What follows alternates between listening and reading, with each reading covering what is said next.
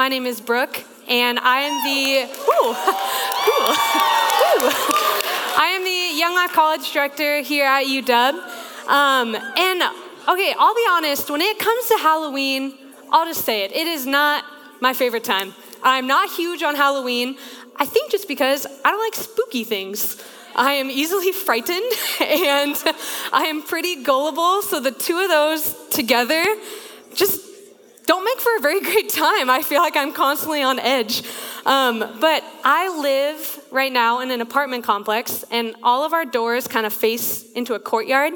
And every year, our apartment complex throws this Halloween party, and they post their like Facebook group about it and whatever. They invite all their friends. And this year, they did it two weeks early. So it was two weekends ago. I guess they just wanted to be like ahead of everybody else. And they decorated for it on a Tuesday which is also random. But I came home from the inn at like midnight. and I'd parked my car and it's dark out. And so I'm like hurry scurrying down the street. And I get to my door and I'm like trying to unlock it because it's dark and it's late. And I look over my shoulder and hanging from the balcony is like this skull with this like gray wig going down to the ground. And I like, my heart rate was racing and I, I almost peed my pants standing there like, what is this holiday? What? Why do we do it? I just don't understand it. And you can call me naive or crazy. I know it can be goofy. I know it can be fun. But if you're doing, if you're into haunted houses or scary movies or whatever, you can count me out. Anyone who wants to eat pumpkin things and have apple cider can come hang out with me on Halloween. just kidding. I'll be here. Come hang out with me here. Um, but a piece about that is that I have just never liked the dark. I've always been afraid of the dark. Ever since I was a little kid, I slept with a nightlight. And by kid, I mean up until I went to college. I slept with a nightlight. And it was when I got to my freshman year and I got on the sleeping porch in the sorority and got into my top bunk. And I was like, all right, this is the moment that I don't have a nightlight anymore because I can't. so I've just always been afraid of the dark. And I'm okay now. I can I can be in the dark, but it, it, just makes me more on edge. Am I like the only one? Like, oh, thank you. I'm not alone up here. The dark is the worst. Um, but it just like makes me on edge.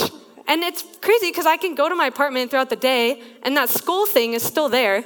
It's still hanging. It's still Halloween. And if I'm there during the day, I'm like, I don't like that thing. But when I go home tonight, I'll be like afraid of it again. And it's, I know it's there, but it scares me. Um, and so there's this difference between darkness and light. Like I can be in the same place, but if I'm there in the dark, for some reason, it's just freaking me out. And it's the feeling that it brings up. And so we're going to keep talking a little bit tonight about darkness and light. And Anjali, I mean, she talked about it too, talking about Diwali, of like this idea of darkness and light. It's not just in this room, it's a topic all throughout different cultures. Um, and so tonight, what we're going to be talking about um, is we're going to keep going through this series that we've been doing at the Inn, looking at the I am statements of Jesus. Um, we've been looking at the book of John to see who Jesus says he is and therefore who we can say that we are.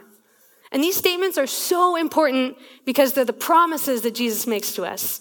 He wants to be real about who he says he is. And we here at the inn want to be real about who Jesus says that he is. And my hope for each of us tonight is that we would get to know Jesus more. Um, and so tonight we're going to be processing the statement of, I am enough. I am enough. And how we can relate to that sentence, that statement. And so the text that we're going to be looking at comes from John 8, and it reads as follows Jesus spoke to the people once more and said, I am the light of the world. If you follow me, you won't have to walk in darkness because you will have the light that leads to life. The Pharisees, which were just some kind of uptight religious people, they replied saying, You are making these claims about yourself. Your testimony is not valid. And Jesus told them, These claims are valid, even though I make them about myself. For I know where I came from and where I am going. But you don't know this about me. You judge me by human standards, but I do not judge anyone. And if I did, my judgment would be correct in every respect because I am not alone. The Father who sent me is with me. Your own law says that if two people agree about something, their witness is accepted as fact. I am one witness, and my Father who sent me is the other.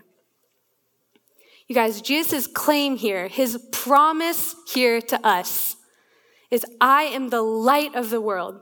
I'm the light of the world. Those who follow me have that light that leads to life. And he stands in front of a crowd saying, My testimony is true because it's me and the Father. My testimony is true. I am the light of the world. Over the past few weeks, we've been talking about what full life in Jesus means. And we believe that full life is experienced through being known. And part of being truly known, if we're being honest, involves the good and the bad parts of us. Am I right? And as we dive into that, receiving the truth that we are enough, just as we are, Jesus sees us and he tells us that in these words when he says, I am the light. You don't have to be in darkness, you can have that light too. So we're going to pause for a minute and say, what, what makes light even so important?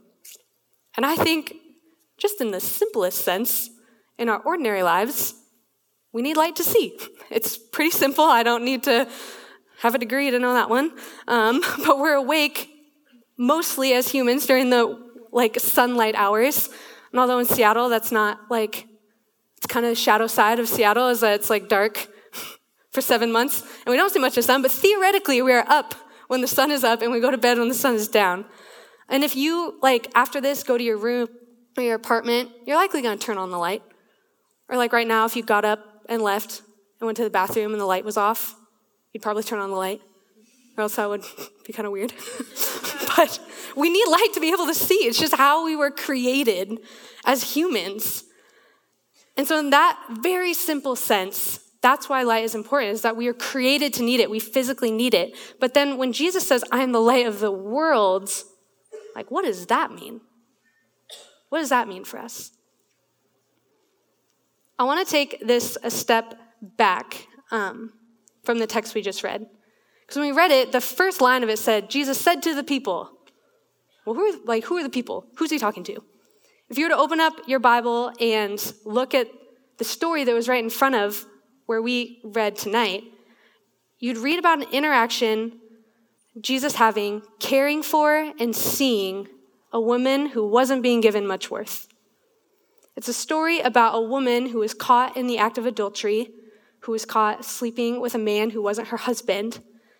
And she was caught in that act and then brought by people in front of a crowd to be humiliated and to be publicly shamed for her actions. And then these people that brought this woman in front of everyone, they brought her there to then see what is Jesus going to do? What is this man going to say about this? And Jesus, instead of casting judgment on her,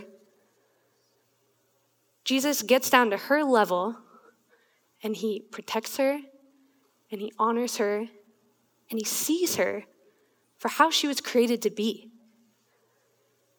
And the story goes on to tell how Jesus looks at those who were accusing her, the people that brought her in, and he's like, All right, those of you those of you who have never messed up, those of you who have never done anything wrong, you've never sinned, go ahead and be the first to attack. And they, one by one, just slipped away. And so Jesus, still with this woman, looks at her and says, They are not here to kill you, neither am I. Go and sin no more. He doesn't look at her and say, Okay, do better, or like, okay, this is your one shot. Like, you clean it up and figure it out and get better next time. That's not what he says. He looks there and he meets her with grace in that moment and says, I do not judge you. I do not condemn you. Go and sin no more. And it's from that moment, that moment, that Jesus stands up and that's where we pick up in our text. He looks in front of her and in front of the crowd and says, I am the light of the world. If you follow me, you do not have to walk in darkness because you will have the light that leads to life. That's the moment that he makes this promise to us. And so I want us right now as a room to think about just for a moment what it would be like to be that woman, to go through that emotional roller coaster. And the fact that she was in the darkness. Like, if we're talking about the crappy things of the world, she was in the darkness. But Jesus pauses that story and says, No, that's not how this is going to go. This kind of condemnation, this kind of judgment, this kind of shame, that is actually not what my kingdom is about at all. We've said a full life in Jesus Christ is experienced through being known. It's unhindered by what we've done, by what we've experienced, or by what's been done to us. When we walk in step with Jesus, we get to become unmasked. We are seen and we are seen just as we are. Jesus wants to be in the mess of all of it with us. But why is it why is it for us as humans that being seen is such a vulnerable thing? Like if we're honest, we really avoid it. Am I right? If like if you think about or I think about like social media. I think about Instagram, Snapchat, blah blah blah. And we just try and put like the best image forward. I mean, at least I do. Of a lot of us went to the getaway this weekend. That was great. And we all, like a lot of us posted fun photos. No one really posted a photo of it raining. Because why, like, why would you? You're trying to put the best image forward of like, this was awesome. And it was. But I mean, we all do that and post something because we want to kind of control the way that we're being seen. I want you to see me and I want you to know me, but I want you to see me in this way, through this little square. And that's going to be how you see me. Many of you um, who've met me before know that I grew up figure skating. I did it for 13 years competitively, and uh, it was a lot of my life growing up. So I did it from like elementary school up through high school and a little bit into college. And I've shared different stories about figure skating, um, but tonight I'm going to talk about one aspect of it, and it's that vulnerability piece. Um, when it was competition, I, as you guys can imagine, you just have to put the best image forward. A lot of you are involved in sports and get this of just like having to put that best image forward. And so when I would stand on the ice, it was really vulnerable of like, okay, the judges are going to judge me off of what my body type looks like. They're going to judge me off what my hair looks like if it's done right, if my makeup's done right, if my dress matches my music, if I'm graceful enough, if I look pleasant enough, if I look happy while I'm like trying to do all these things. And so all of it was just trying to be the complete package and getting out on the ice and being so vulnerable vulnerable to be like here i am. This is me. Judge me. Like either rate me good or rate me bad. It's like that element of it is really hard and that's a lot of weight. And we all carry that weight in different ways of putting ourselves out there and say this is me hopefully it's okay And being that vulnerable is scary. It's scary to be known and to be seen. Um, many of us were at the Young Life College Getaway this past weekend. Quinn and Jamil were up here talking about it. Woohoo! There's a photo of all of us together in the club room. Yay! Um, for those of you who weren't or have zero idea what I'm talking about, a group of us went down to a Young Life camp in Oregon called Washington Family Ranch. We got to get away for a weekend. We had a ton of fun, played a bunch of frisbee golf, uh, had a bunch of like laughter and songs and games. Um, we got to talk about Jesus and being cabin times together, as Quinn talked about, having like more authentic time together.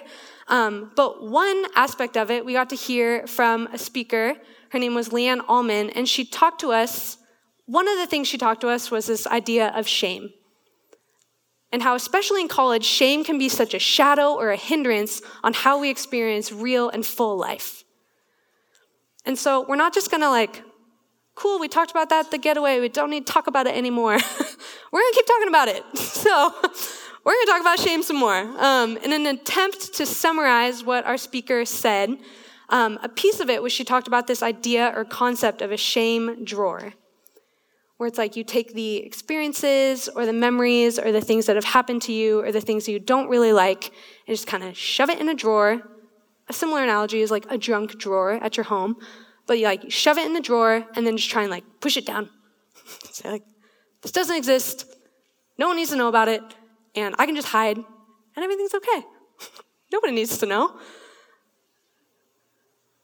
And we, tell, we try and tell ourselves that, that we can just push these things down and push them away. Uh, when I was four years old, I stole something for the first time. I stole from a UPS store. and it sounds really weird, but I, okay, I would go with my parents, and they had like a toy section in the back. And so I would always go and play with the toys, and um, I love dogs, and so there was a little 101 Dalmatian toy that I really wanted, and I'll go and I'll play with it. And so one time when we left, I just took it, and I got in the car with my dad, and I just like had it in my little pocket, and I was holding it, and I didn't say anything. and I went home and I put it on my shelf with my other like dog toys, and I, but I just knew it was there, but I kind of tried to keep it hidden. And for some reason, there was this fear in me like I knew right away that it was wrong. I knew, I had this guilt of like, ah, I shouldn't have done that. And I had this fear that my parents were gonna know. That somehow out of all my toys, they'd be like, that one. that one is not yours. and which is silly. Like, there's no way. But I didn't want anyone to know. And I wanted to hide it, and I tried to hide it quick. And it's amazing how at four years old, how instantaneous that was for me. Of like, oh gosh, this is wrong, I need to hide it. And I, like, my four year old self, I could not handle that guilt. It, like, weighed on me so much. And it was like, less than a week later, I went into my mom's room and I had the little toy and I was crying. And I was like, Mom, I stole the toy. But it's okay because I've been playing with it a lot, so it's getting a lot of good use. and she, I remember she sat down next to me and put her arm around me and was like, Thank you for being honest. This still isn't okay. so we're to make it right. And I was like, okay.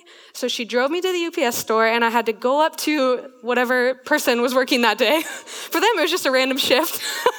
but to me, it was like the owner of UPS. and I had to go up to him with the toy and be like, I stole the toy. and now I'm here to give it back, and I'm sorry. And this is just like, I remember him coming around from the other side of the table and like getting down to my little four year old level and saying, like, hey, Thank you for telling the truth. That's a good thing to do. You shouldn't steal. but because you told the truth, I'm going to let you keep the toy. That's not the moral of the story. That if you steal something and apologize, you get to keep it. But it worked out well for me in that moment as a four year old. But the point that I want you guys to see in that is that um, the guilt I immediately felt and the fact that I immediately wanted to hide it and that I felt shame about what I had done and I just wanted to, like, I didn't want my parents to ask me. I didn't really want them to see. I didn't really want them to know. I would like play with the toy in secret. And then if anyone came in, I would be like, oh, I was just playing with these toys. And, but that fear and that feeling that I was going to get caught, that someone was going to find me out, hit me as a four year old. But when I told my mom, I was met with grace. When I told the UPS man, I was met with grace. and I'm so thankful for that because I believe it's true about Jesus as well. I mean, we see it in the story of the woman caught in adultery. He gets down to her level and he meets her with grace. He bends down to our level and he meets us with grace, with the mess that we're in. What I'm not trying to say with that story is like, oh, be a good Christian, don't steal, blah, blah, blah. Like, I could care less about behavior modification and like doing all the right things. That's not what I believe faith is about. But what I'm talking about is setting us free from living under the weight that we feel when we do something wrong or when something happens to us. To live life full and free and unhindered and not weighed down by the stuff in the darkness. Does that make sense? Anybody? Woohoo! Okay. Yeah, great. Okay, and the thing about Jesus is when we talk about that shame drawer, is that Jesus knows that drawer exists. Like, let's not be fools to think that he doesn't know that that stuff is in our lives, that when we try and hide it and keep it in the darkness, that somehow Jesus doesn't know about it. He knows. Shame wants to keep us quiet, and shame wants us to stay in the darkness and believe that our life is content within that. We want to cover up the lies and put a pretty picture on the outside that says, I'm okay. All this stuff, no, it doesn't matter. I'm okay. Um, one of my favorite shows right now is the show This Is Us. Anybody? Woo! Um, the only bummer is that it's on Tuesday nights. so unless you have Hulu, you're maybe not into it because it's only on Hulu. But for those of you that have been watching it, I'm watching it. I love it. We can talk about it later. But I want to show you guys a clip from two weeks ago. And for those of you who don't watch it, um, we're going to see Becca and Jack. They're married and they're going through a bit of a rough patch. Um, and so we're going to get a snapshot of them in the middle of kind of conflict and argument. Um, and so that's where we're going to. That's where you know what? I'm married to a man that's better than that. Beck, you don't know everything about me. Yes, I do. No, I know Rebecca, everything you don't. I'm about drunk right now. I have been drunk all day. I have been drunk for weeks. And I thought I had it under control like the first time, but I have a problem, Rebecca. And I've hidden it from you for a very long time. And I've, I've hidden it from my kids. And I need to get a handle on it before I can walk back into that house.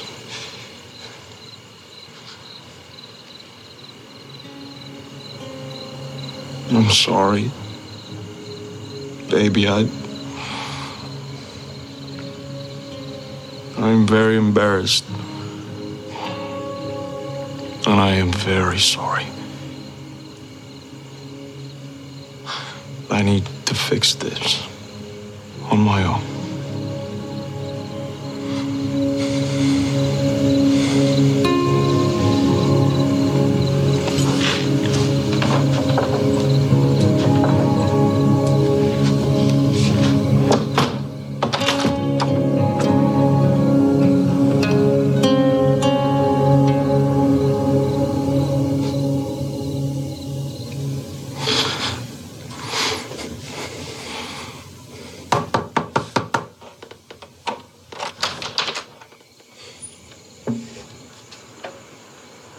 Get in the car. Get in the car, Jack. You are my husband, and I am your wife. And if you have a problem, we will fix it together. I just need you to get in the car so we can go home.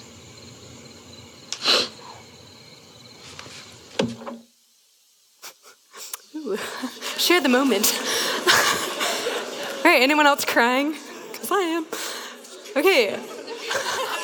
It's so emotional. Um, but you guys, the reason, okay, we see that. I think, okay, what I want to point out is that when we experience shame, our temptation is to shove it down and to try and deal with it on our own. Like, that's what we see him doing. He's like, I have this problem, and even like if we do open the door to someone, there's still that temptation to say, like, this is my problem, but I will do it on my own. I will handle this. And I'll shove it back in the drawer and I will figure it out. What I love about this is when Becca knocks again and says, Get in the car, we'll fix it together. We're gonna like fix it, this together. And so I want to make this more practical for you guys. Is there someone who really knows you? Is there someone who knows you? Do you have someone who knows when you're faking it? When you're just putting out the picture of I'm okay? If you're here tonight and there isn't, and you don't have that person, then gosh, I just really hope and encourage you to reach out to someone, to reach out to me, to reach out to someone on our staff, one of the interns. Because that's like, we are here because That's what we love to do. We love to process life. We love our jobs. We love that we get to walk through the ups and the downs with you guys. Maybe you're here thinking, there's no way, I've been faking it for so long, there's no way someone would be okay with me. I've been faking it, there's no way that someone could handle this. You guys, the longer we keep things in the darkness, the more it's just unknown and the, like the twisted cycle it becomes. And the lies that start to creep in of, I need to keep this to myself, I need to handle it on my own. And that is not what Jesus says. He says, Bring this into the light, and you will not walk in darkness, and you will have the light that leads to life. And as we talk about bringing our lives in this light, this also means in the community. Last week, Mike talked about grace and how one way we experience grace is through community. I hope that our community is like the one we just saw in that clip. I hope that our community is one that when we hear about the hurts and the pains and the brokenness that's going on in each other's lives, that we would lean in and knock on the door and say, Come home. Come with me. And if our community is not there yet, I hope that's where we're going, that we wouldn't just be trying to pick up the pieces on our own and trying to present it in the best way. It's about embracing all of the mess, all of it, being known and accepted by Jesus and each other. Jesus says, If you follow me, you won't have to walk in darkness because you will have the light that leads to life. When we allow ourselves to be seen, that darkness and shame has no power over us. Absolutely none, because we can come as we are. And Jesus says that you are enough. It doesn't mean that the pain goes away, it doesn't mean it's like poof, gone. But the weight that that has on our shoulders is lifted. I mean, I think it gets as pretty simple as this that when we say, I want to follow Jesus, we no longer have to live with the darkness and shame. He takes it and he walks with us. If you're here tonight and you think this is a bunch of crap, that's okay. I'm not up here to try and convince anyone of anything. Um, the hope is that you might understand Jesus a little bit more and the promises that he makes.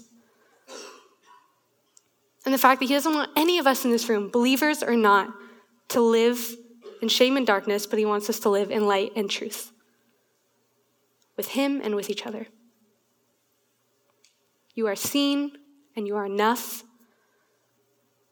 and it might be scary to feel that known. It's vulnerable and we don't like it. But it's so worth the experience of life and life to the full. To experience freedom. Shame wants you to stay quiet, shame wants to keep you from that freedom and to stay in the dark. But Jesus invites us to let the light in and for all of us, the complete us, the good and the bad, to step into that freedom. The things in the dark are unknown, but the things in the light are known. And so, my hope for each of us is that we would think through how am I stepping into light? How am I being known by Jesus and by others? So, with that, I'm going to pray for our night and then we'll continue on. So, please pray with me. Jesus, I thank you for tonight, and I pray that we as a community would accept the grace that you offer us. Jesus, I pray right now that we could hear you say to us, You are enough that we'd hear your voice say, I see you and I love you. Jesus, I ask that we would learn to accept that truth, that we'd embrace the freedom that you offer and extend grace to one another. God, I pray that we could be a community that invites others into our homes and into our lives and into the mess. God, thank you for being the light that overcomes the darkness. God, thank you for the ways that you seek after us and for your love and for being real to us. Jesus, we love you. Um, and it's in your name that we pray. Amen.